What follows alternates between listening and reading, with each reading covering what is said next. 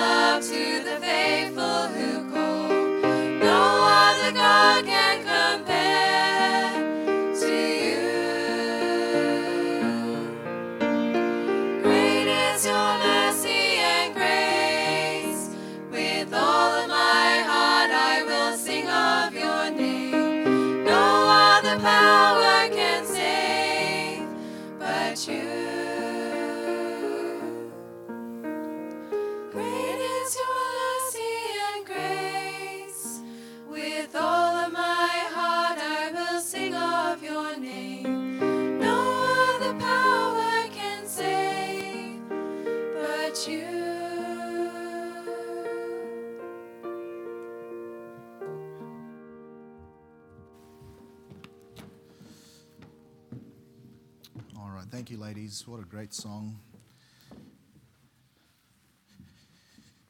And It's been a good couple of weeks. I've enjoyed the, the messages the last many weeks, and I can say that because I wasn't preaching.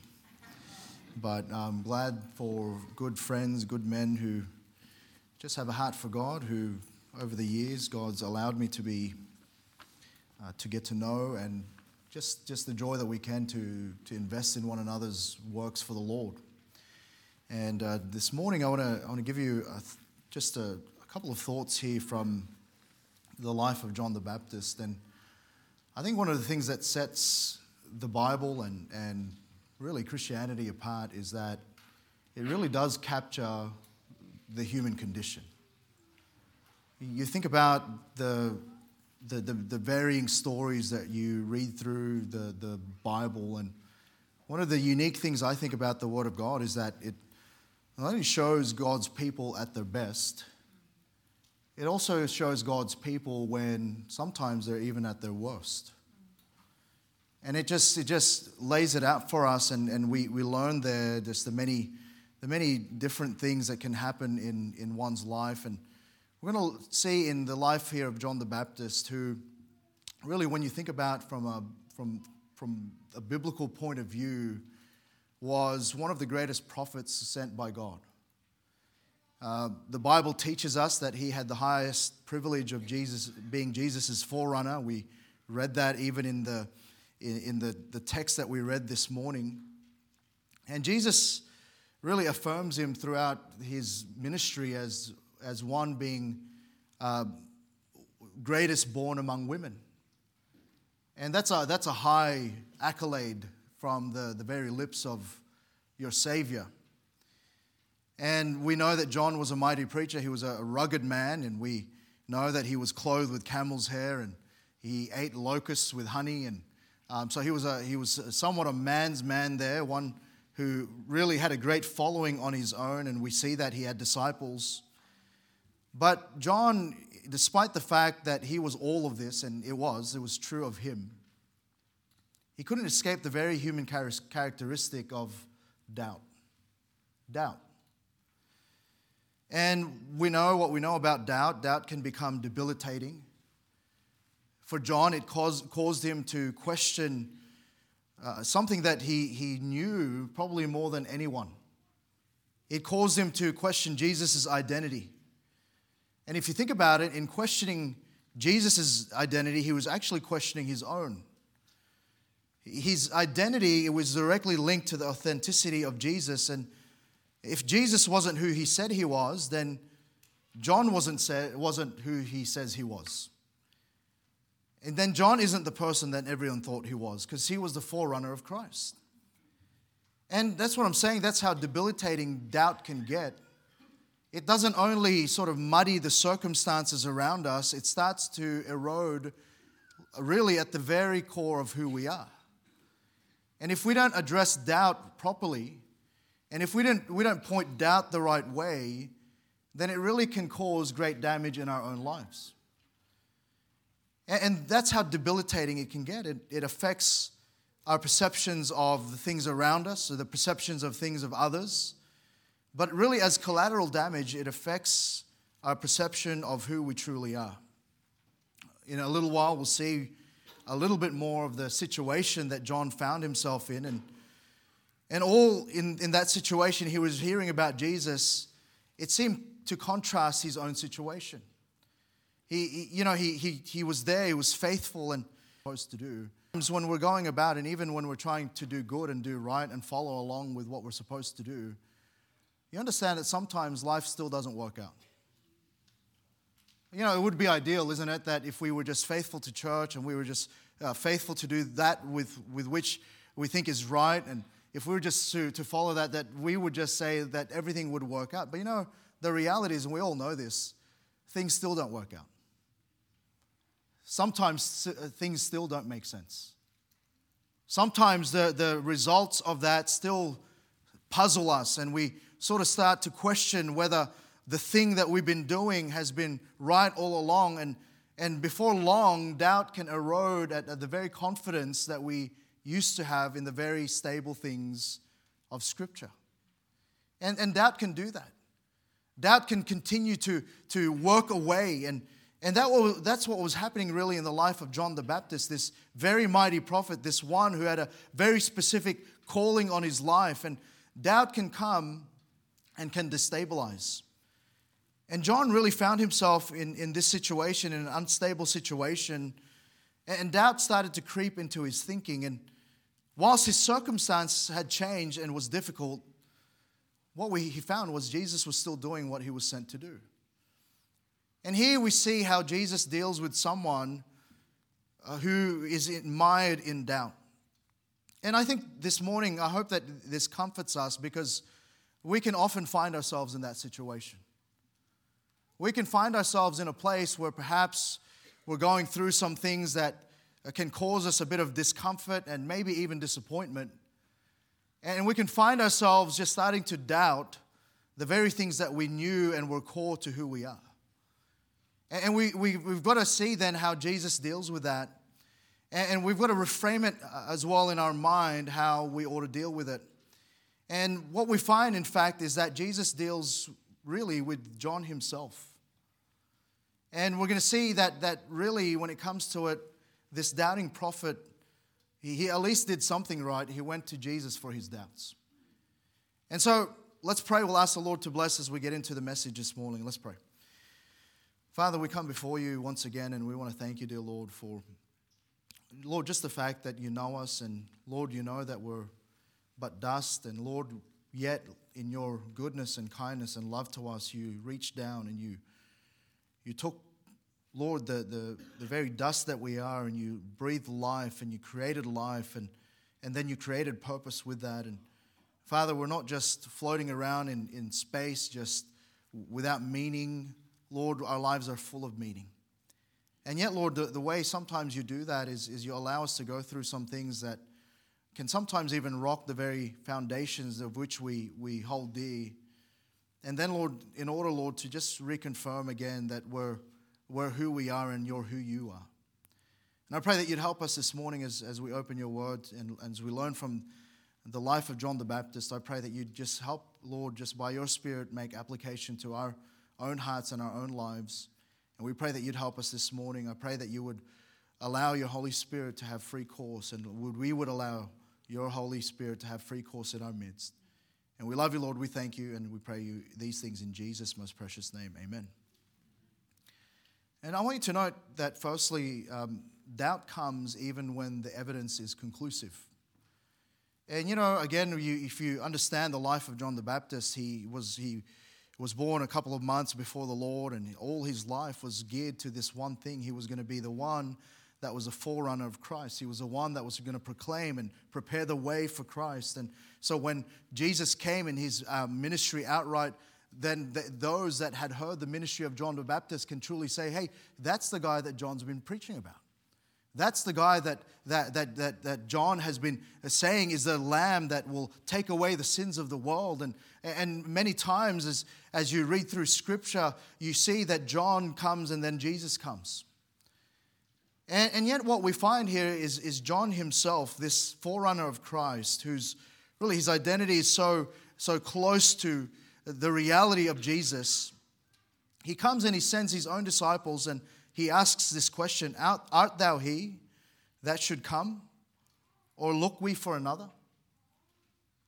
And then the two go and they actually ask Jesus the question Art thou he that should come? Or look we for another? And this question was, it was a question of doubt. It was a question of, are you, are you real?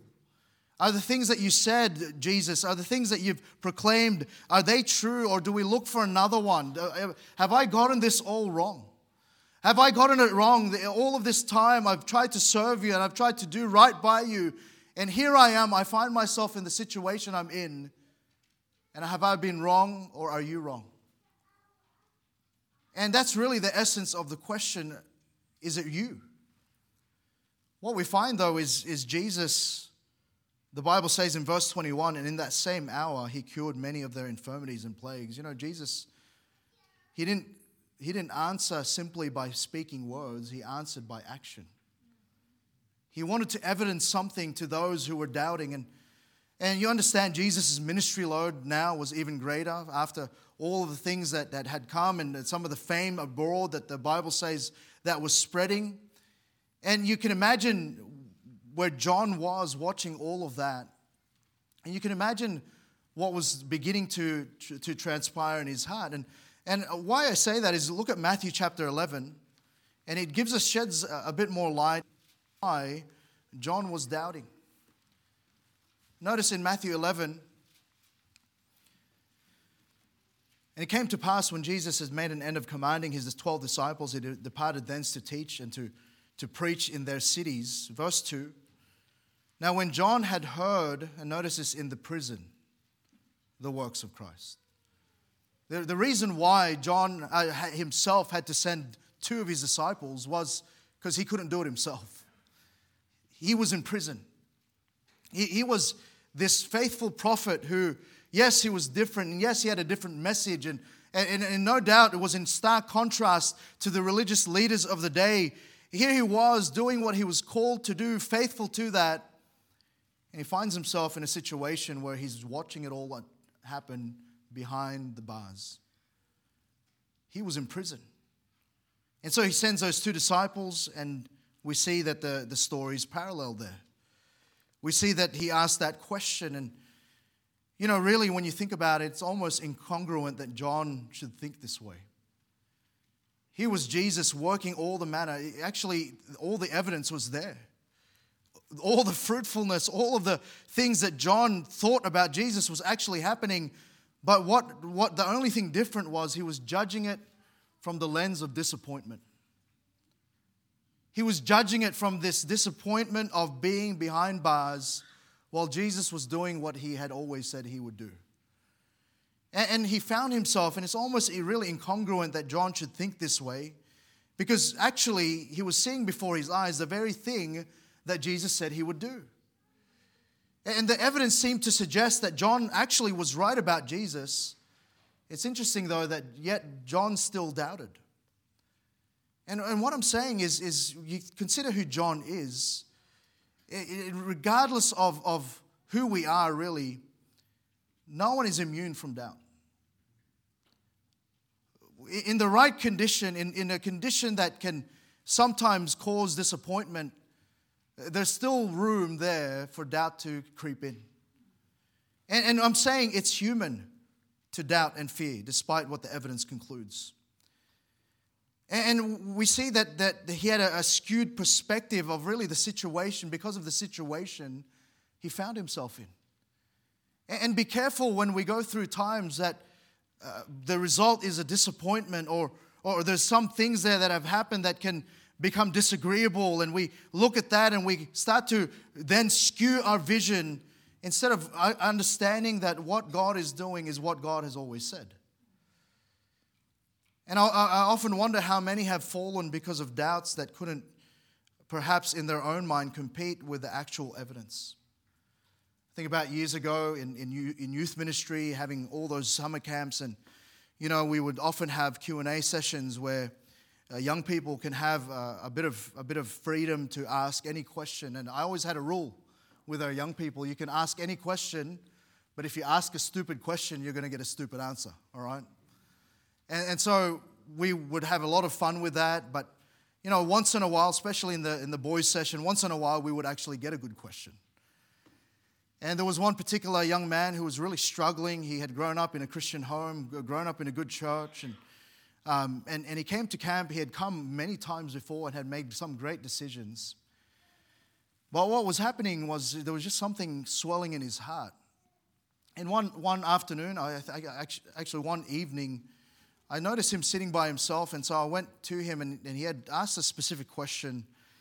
And so I wanted to dig in on, on what, why he would ask that. And the, the question was, um, what evidence is there that there's actually a God? And I began to, to sit with him that, that evening, and we began to, to talk a little bit. And, and what was happening was his family was going through a real trial. His dad had lost his job. And this was a faithful faithful family. This was a family where when we went to, uh, went to the, their church and they had conferences, we stayed in their home. We saw the reality of their faith. And, and what was happening was the, the, the father had lost his job, who, and it, it took him away from the home. He had to work away from home a lot. Suddenly, their family, who was faithful, who were just such a core part of that church, suddenly were, were you know, struggling to make ends meet. They were suddenly where the, the, the things that they really enjoyed being a family, they couldn't do anymore. And, and unfortunately for this young man, he had those around him who fed the doubt, who fed those doubts because of the disappointment that had happened in his life. And suddenly they came from this place of security where they had made already some concrete conclusions about who God is to that foundation being eroded by a circumstance that was disappointing. And doubt can happen to anyone. And doubt in trouble, and, and doubt can become a very real result when we're not dealing with our own disappointments properly. And see, John saw the evidence from the lens of personal trouble. It's hard to see clearly when we're going through a hardship. And isn't that really, when you consider life, isn't that really one of the main times you start to doubt God? Isn't it interesting that we don't doubt God when everything's going our way? Isn't it interesting that when things seem to be working out the way it is, that, that, that those doubts really are suppressed? But when troubles come and things don't make sense to us, that's when doubts start to take hold.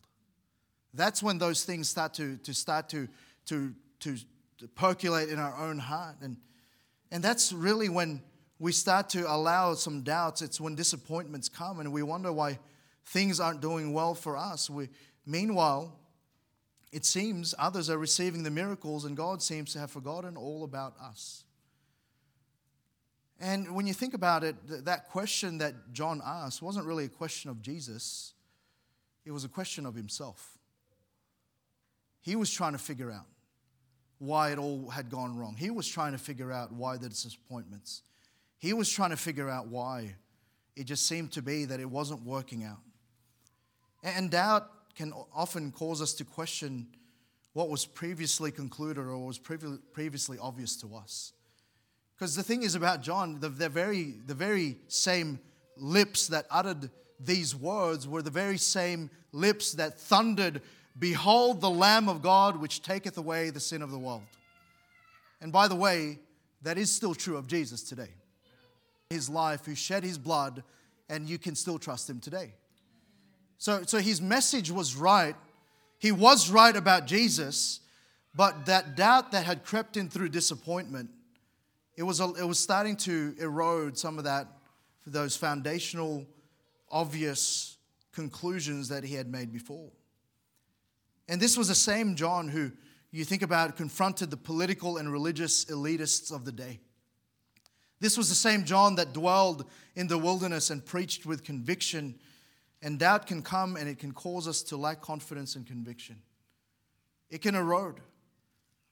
And, and yet, what I find about this story is the good news is that John sought answers from the right source. Because what happened was, if I can go back to that story about that young man, he, we were sitting in, on the steps a little bit like here. We were just outside a little bit and we were just chatting away.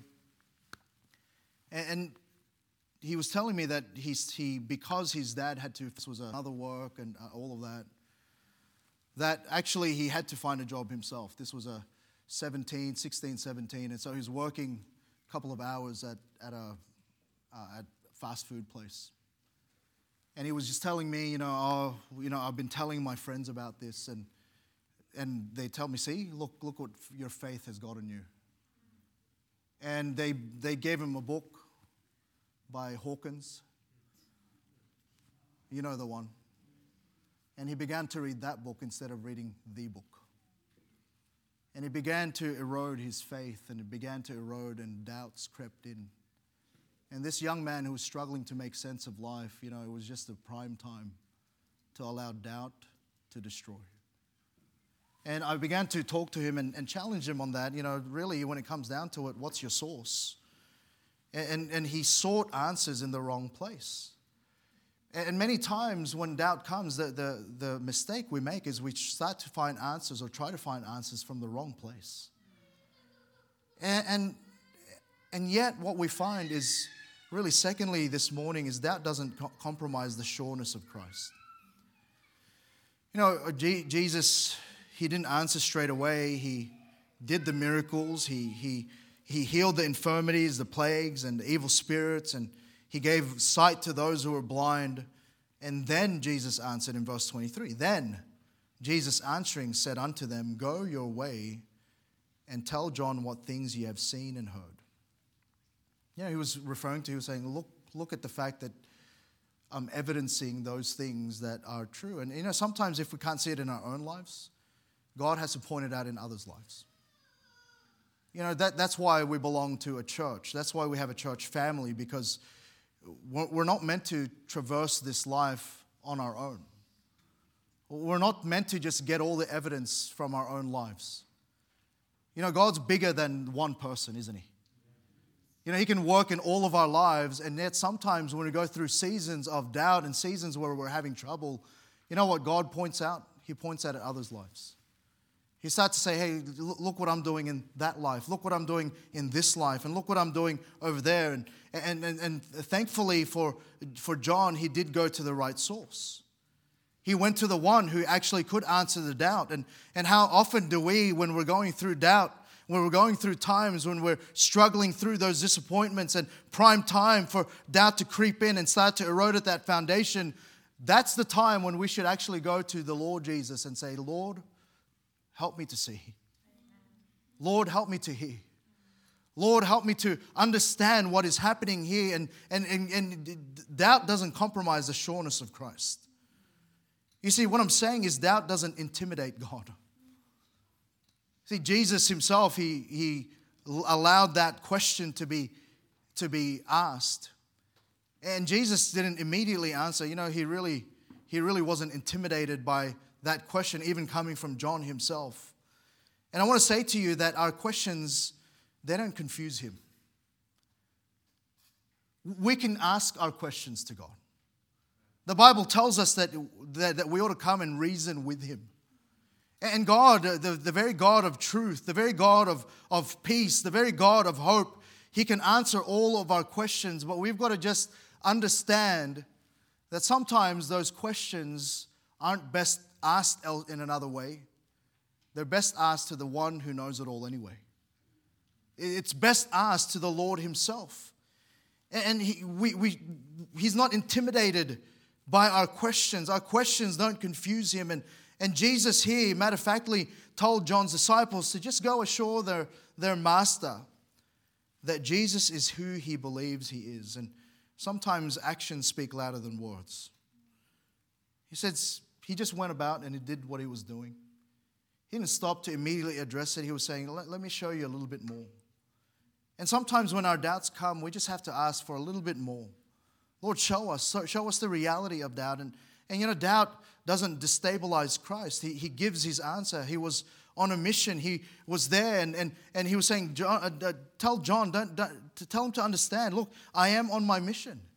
I am who you said I am. And, and those things that are happening that you proclaimed about me, they're happening. And unlike mortal man, Jesus' mission doesn't change to the whims of opinion and doubtful perspectives that are cast. You know, sometimes we can we can question a little bit of the, the specific circumstances that we find ourselves in, but God's overall picture and God's overall mission doesn't change. It doesn't. It's still about the gospel. It's still about helping those in need. And, and he's saying, No, no, no, listen, uh, John, I understand where you're coming from, understand your disappointment, understand your doubt, but can I just evidence a little bit more? I'm not afraid of the doubts, but I've got a work to do. And Jesus was a man of conviction who acknowledged the doubt, but he didn't allow it to destabilize him. And yet, what we find is that because Jesus wasn't destabilized by doubt, doubt then was answered by encouragement. Because there was no rebuke here to John. You notice what he said in verse 23 And blessed is he, whosoever shall not be offended in me. He's saying, You know, John, just be blessed. You know, I understand again that, that I have a mission and I'm going through and I'm, I'm seeing the, you're seeing the things. And, and if you would look and see and hear the, the very things that are happening in my life, look at it from the perspective of those that I'm helping. He says, just, just, just be still with your doubt. Doubt is answered by the encouragement, and he wanted John to know that it would be a good thing to believe. This was an encouragement for John to persevere through his personal disappointment, for, through his trial, because indeed he was the Christ. And, and what Jesus was doing, he was actually answering this both factually and encouragingly. And saying, Here's the facts. He, he was saying to John, Take courage of what you see and know that I know. And Jesus wasn't destabilized. And, and I, I, can I tell you that, that if you come to, to God who the right, is the right source for your answers. It doesn't destabilize God. It doesn't shock God when we go through doubt. It doesn't shock God that we're not handling our disappointments as well as we should. In fact, we ought to give it to the Lord. You know, I just love the song that the girls sung there about just coming to Him and, and knowing who He is. And, and oftentimes, when we're doubting the, the very circumstances and the very results of our lives, it's not really a matter of, of answering from God who He is, it's really uh, answering what our view of God is. It's, it's actually an, an internal question that we're, we're pursuing. And, and what we find, thirdly, this morning is that doubt in you actually doesn't cause doubt of you by Christ. Because I find interestingly again that John was asking a question about Jesus, but then Jesus answers the question by, by describing John himself. You look with me here, look at verses uh, 24 to 28. And when the messengers of John were departed, he began to speak unto the people concerning John. You know what we, we find here is that whilst John was a- asking the question, the doubt spread a little bit. You know, that's what doubt does doubt spreads. And when the messengers of John were departed, he began to speak unto the people concerning John. Remember, there was a, a, whole audience around Jesus at the time. There were those that he was healing, there were those that were around. And uh, again, you could, You could appreciate there was a lot, probably a large crowd around, gathered around Jesus. And so he, he answers a question, and it was concerning John. He wasn't, he wasn't actually going to answer the question and, and try to, you know, justify himself. He understood that the doubt spread, and the doubt wasn't spread about him. The doubt was spreading about the one who asked the question. And so they were asking, he asked that question, but the, the doubt was now on John. And notice what he does. He, he really he affirms who John is. Concerning John, what went you out into the wilderness for to see? A reed shaken with the wind? But what went ye out for to see? A man clothed in soft raiment? Behold, they which are gorgeously apparelled and live delicately are in king's courts. But what went ye out to see? A prophet? Yea, I say unto you, much more, much more than a prophet. This is he of whom it is written, Behold, I sent my messenger Behold, before thy face, which shall prepare thy way before thee. For I say unto you, among those that are born of women, there isn't a greater prophet than John the Baptist. But he that is least in the kingdom of God is greater than he. And, and he, begun, he begins to answer the question actually by reinforcing who John is. And so Jesus, again, upon seeing John's messengers uh, head back with the response of the things that they saw, now he addresses the crowd gathered around him. And John's question perhaps may have aroused doubt about John himself amongst those that were listening. And what Jesus did was he, def- he what Jesus did he, is he defended and even complimented John the Baptist. You see, Jesus knew who John was. And this time of doubting, it didn't change Jesus' opinion of John. And, and Jesus, he, he does it, he, he, he doesn't defend himself he actually goes and he starts to defend John. And sometimes I think we can be less gracious to, to those who show doubt. You know, sometimes when, when someone begins that erosion, sometimes we can sort of sort of count them out, like there goes another one. But what we find is, is, the, is Jesus looks at those who have questions or are questioning from of God from within the fold, and he's not surprised. And he actually he's trying to reinforce to those around him who John is. And sometimes what Jesus does with us is, is really in our questions is he's trying to reaffirm who we are. You know, he did that even with Peter at Galilee, uh, in the Sea of Galilee, right there, where when Jesus uh, had died and he was risen from the dead, and, and Peter was still going through a bit of a transition in his own heart about what he's meant to do. And there at the shores of Galilee, he appears to, to to Peter and, and he asked those questions, that question three times, lovest thou me more than these? And it's not that Jesus needed an answer. It's that, that Peter needed some reinforcement. That Peter needed to remember who he was. And, and this was the same situation, I believe, that John just needed some reinforcing in who he was and what his purpose was. And Jesus never speaks without purpose. He was answering what people were afraid to ask. And he we see Jesus answering with facts and encouragement to the doubters uh, in, uh, in the crowd. And what I'm saying is, is Jesus knows you. Jesus knows you.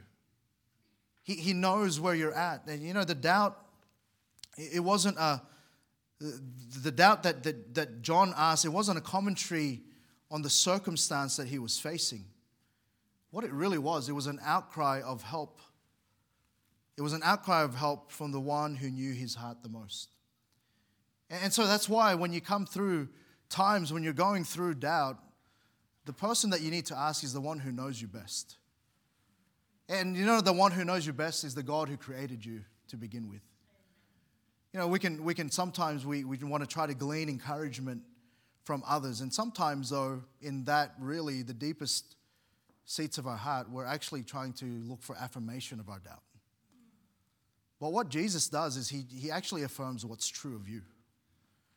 And, and Jesus knows you, and, and I think we can take that in a positive way. Jesus knows your integrity. Jesus knows your authenticity, but we can also see that in a negative way. Jesus knows if we're real or not. And sometimes maybe we don't want to ask the questions of God and we want to hear other voices is because we're afraid of the answer he's going to give us. That maybe those doubts really are a trigger to a deeper issue, and it could be a deeper question that needs a deeper answer. And it needs to be that we just need to listen, and Jesus knows you. Jesus describes the qualities of John. He was one who was determined, he was the, the reed that's shaken in the wind and, and not, not brought down. He, he answers about his disposition. He wasn't one who had soft raiment, who was just living comfortably. He was speaking about his designation. He was more than a prophet. And he was reinforcing all of those things about, about John, and because Jesus knows you. And he knew John, and Jesus values you. You know, he says, This is he. He, he was helping him understand, no, I value you, John. And, and to those around whose, whose, whose own maybe thoughts of John were starting to erode, he was saying, no, no, I understand him and I value him. And Jesus knew what John brought to the table. And, you know, doubt doesn't dispel what God, uh, that, that, uh, what God knows about you in his mind. And the addendum, though, is that you are authentically his. And I hope that you are this morning. And he understood John's vocation, he was his forerunner. He understood John's veracity, he was the greatest born and greatest prophet. And then he knew John's verification, he was going to be in the kingdom of God. He knew all of that about John. And the reality was, John still had a work to do, and that's what he was trying to remind those around that, that were uh, listening in all of this. And you know, doubt has a way to just erode not only our own, but the, the confidence of those around us. And he wanted to address the, the realities of John, not the doubts of John. He wanted those to understand, uh, those around to understand that this was a, indeed a, a special person, someone that he had called to a special work. And so often, how, how God uh, answers our doubt is actually to verify the true things about us the real things about us. And uh, the only question in that is are you willing to listen? You know, it, often that's a trigger to just really ask God the, right, the real questions, the deep questions. And, and we need to understand there that God has an answer for that and He knows you. But then what we find to, to end the story off is an address to the people. He addresses who John is, but then notice the, the Bible picks up here in verses 29 and 30. It says, And all the people that heard him and the publicans justified God, being baptized with the baptism of John. Remember this, this time in, in God's dealing, it was the baptism of John that was the act of faith, right? It was the believing of his, his message, then in verse 30, but the Pharisees and lawyers rejected the counsel of God against themselves, being not baptized of him. You know, there were those in the crowd who were just looking and willing and looking for an excuse to, to actually verify their unbelief. And what happened was, lastly, as we think about this story, you know, doubt in you doesn't excuse the rejection of truth by others. Because everyone's personally responsible. You know, sometimes we look at that, and, and you know, there were those in the crowd who used this as an excuse to really not believe in God. They're saying, oh, well, John doubted. I have, I have justification to doubt. And you be careful, you know, um, we as people, we're not, we're not islands. There's those that we affect. I remember years ago, we were going through a bit of a, a trial at, at, at our church there in Sydney, and you know, I was, uh, I was going home, and it was just a horrible. We had a, we had a. Uh, I, I found I heard some terrible news, and I just was driving home, and I, it was one of those that I was really hurt. You know, no one can hurt you like your own people can hurt you. I was really hurt. People had said things about me that were completely untrue. And they, they, they went at me. It was a three hour, it was meant to be a, you know, a, like a social call. It ended up being a group of men who just hammered me. So I was sitting there in the car and I, I was alone. We had some other things that were going on, that just family wise, that we were struggling with, with our kids, just health wise. And I'm there, it was, I don't know how many years into the pastorate, and I was just like, is this what you want, God? And I was mad. I was mad that here I was, and, and I had, had served God for several years at that point and had faithfully served under a, a pastor who, you know, who, who handed on the work to me. And here I was, I had given up my life for Jesus. And here I was being attacked by my own people. And I was sitting there, and, and they just, they, and I was sitting in the car, and I was mad at God. like, how can you let this happen? How can they do that to me? And, and honestly, I was mad, I was mad, I was mad. And I started to think, well, why, why, would, I, why would I serve God? And why would, why would God allow that? And why would, why would I even allow myself to go through this? And I began to, you know what I was doing? I was questioning my calling. Am I, am I even meant to do this? Why would I suffer through this? And I was mad at God in the car. And it, it was one of those where uh, if, if you were driving next to me, you would have thought I was insane. and I was just, you know how you, you talk to yourself and you're really talking to God? And there was a real just, oh, I was mad. And I wasn't, I wasn't so mad about, about the, the fact that those men would do that. I was just mad that God would allow it. And just being honest.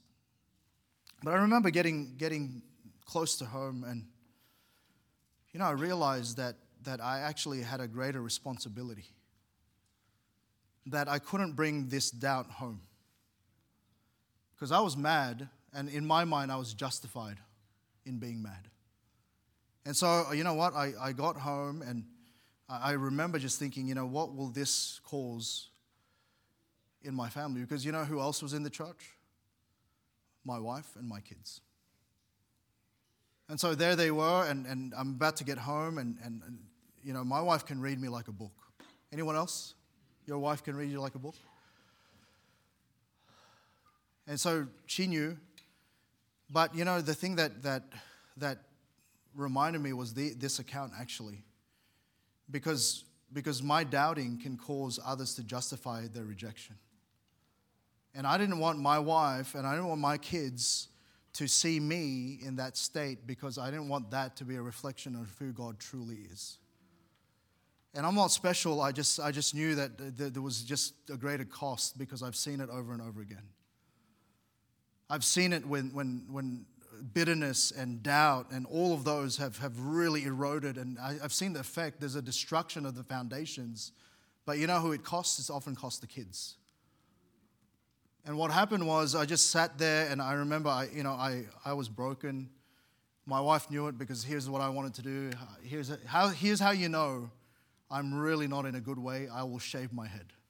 All right? So if I walk into church and I've shaved my head, please put your arm around me and say it'll be okay. All right? Better yet, if I message you and I'm going to tell you that, convince me not to do it. All right? My friend John there, he, he, I texted him. I said, mate, I'm, I'm mad. And, he, and I showed him a picture and he's like, don't do it. Don't shave your head. And I still did it. All right? That was how mad I was. But um, but you know, I wanted to preserve a little bit that night with my kids. And you know what, to this day, we still love Southland Baptist Church. And my, my, my, uh, my, my family have, have no idea. And they'll still come, and, and you know what? Those relationships over the years has been restored. And all those relationships that, that you know, the, those ones that hurt me, really just. But you know what? That, that erosion didn't happen in the home and in the church because the doubt was suppressed by the one who knew. And uh, you know, were many hours, many mornings, many late nights just pouring my heart out to God. And you ask my wife how much that hurt. But you know what? Over the years, we forgave over the years, and, and you'll still see, and I'll never point them out to you, but some will come through even now, and there'll still be a warm embrace there. And I'm not special, it's just God doing that in my life. Because if it was up to me, man, it would have been World War III. But you know what? There was a church and there was a work. And I'm saying doubt can cause you to think that way and can skew you, but you, you better be careful. Because here Jesus understands uh, us. He, he, we use the faults sometimes of others, and particularly those that we, we think better of, to excuse our own inactions and, uh, and, and our misbehaviors and our own sometimes even unbelief. And perhaps all that Jesus said wasn't merely to present to John a case for his doubting to be dissolved, but perhaps for the doubters in the crowd to be held to account. And I want to tell you that sometimes the, the, very, the very best thing that you can do is even in your doubt and even in your troubles, continue to trust God because you never know those that will use you an excuse to do the, the, the very same thing. I think about there's this whole movement now in, in, our, in Christendom called deconstructing faith. And, and there's a lot of it, there's a lot of leaders who in yesteryear wrote books and, and had great followings who now are saying they don't even believe anymore. And we can make a case, you know, all of that, and, and we can go down a theological path that way. But I'm just saying, practically, I know of those who suddenly, because of someone else's doubt, have brought into that, and, and many don't believe anymore. And it's sad. It's sad those that maybe even were so close suddenly because of others' failure begin to not believe. And thankfully, Jesus, he answers that way, and some did believe. In verse 29, people that heard him, that those publicans, those that were around, uh, justified God being baptized with the baptism of John. They, they affirmed again who John really was. They could relate to John. And yet there were some who rejected, but some, those who rejected already ha- were looking for an excuse anyway. Because in verse 30, the Pharisees and lawyers rejected the counsel of God against themselves, being not baptized of him. You know, these Pharisees and all of these, they already, they already didn't believe by faith anyway. They already, under, they, they already made their decision and they were just looking for an excuse to slight the, the, the faith, to slight the thing. And what it was, what Jesus was trying to teach us here for those who were just around that, that really there's a personal responsibility. Okay, there were no excuses for them. The truth was truth. It, it didn't matter that John was different and now he was doubting. Those who were seeking to justify their own rejection of the truth of John's message were still liable, and those who chose to believe were still blessed. And our faith shouldn't be swayed by the humanity of others, but it's got to be grounded on the deity of Jesus Christ. Make your foundation sure. Many times, people let us down. Many times, others will allow doubt to permeate the very condition. But we've got a choice to make. And when those doubts come, we've got a God who's still there, who can answer our doubts, who can come to us in our very desperate need to have an answer and, and evidence again that He's working. And maybe not quite working in your life right now, but He's still working. And he's, he might be that he's just trying to help you conclude that actually he was right and he was him and he was who he was like he, you thought he was. See, doubt is a human condition, but it needs to be submitted to an unchanging Savior. It needs to be grounded in the more sure words of the scriptures and helped by the Comforter. And John's doubting was no match for Jesus' comforting. See, when others doubt, it can be used as an excuse at times. I want to tell you, truth is truth, even when doubts arise. Doubt is a human condition due to our own limitations, and we must come to the one who is the same yesterday, today, and forever. We've got to look to him when we have doubts and rest in the sure foundation of his word and his nature. Let's pray. Father in heaven, Lord, I don't know the, the, the very hearts of uh, each one here. Lord, I don't know the, the kind of questioning that can arise at times in our own hearts. But I do know this, Lord, you hear it all. And Lord, in you, there's no destabilizing. In you, there's no discouragement. In you, there's just a, a, a heart to want to affirm and want to answer and want to evidence and want to bring back to a place of confidence in you. And Lord, uh, we don't know the process of that. Lord, we don't know what it'll take. But what we do know is that, Lord, you're willing to abide if we're willing to at least ask the question to you. You're willing to comfort, Lord, if we would at least be willing to just surrender those things to you and ask you the questions rather than seeking it from any other source. I pray that you'd help us this morning. Perhaps as we have this time of invitation, Lord, would you just would you just help each and every one of us, Lord, and, and lay our questions out to you, we pray. Heads bowed, eyes closed, no one looking around. The piano is going to begin to play. We're going to have our time of invitation. And I wonder, firstly, if I can ask you this question if,